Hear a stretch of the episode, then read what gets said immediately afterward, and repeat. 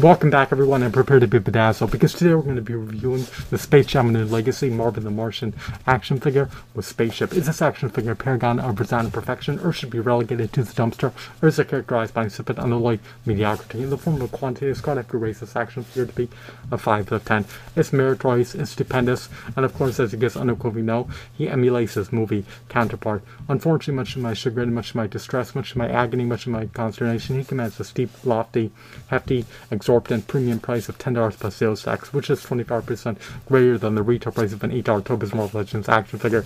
In stark contrast to an $8 Toy Biz Marvel Legends action figure, he's devoid of a meticulously detailed Build-A-Figure piece for a behemoth of a colossal 14 to 16 inch Build-A-Figure. Furthermore, unlike an 8 hour Toy Biz Marvel action figure, this Marvin, the Martian action figure, lacks a comic book. So for the price of $10 plus sales tax, it should come bundled with a myriad of accessories, as well as video games, comic books, and of course, Build-A-Figure pieces. There are some redeeming qualities appertaining to purchasing this figure. You are able to procure two accessories which encompass his blaster as well as a spaceship. Is this a nifty novel action figure? I believe so. Marvin the Martian is unequivocally an uncanny character he's peculiar to say the least. And he doesn't appear to have a mouse for some bizarre reason. Um, but this is a toyetic figure. He's durable. He possesses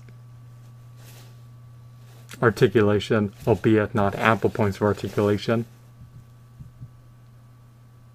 And um, he's able to wield his blaster, maneuver his spaceship, and he can transverse through the multiverse in his spaceship.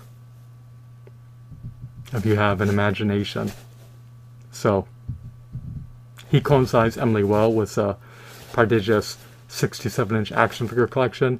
Sure, he may stand 3 to 4 inches tall, but Marvin the Martian is supposed to be a smaller character, so most characters are innately going to tower over him.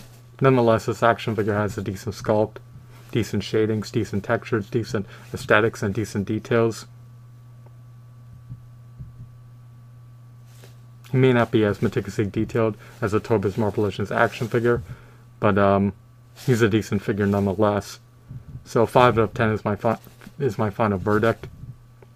If additional action figures, if Build-A-Figure pieces, if video games, if comic books, if DVDs, if additional accessories were consolidated, were integrated, were wedged into the packaging, then I would have been inclined to furnish this action figure with a higher review score.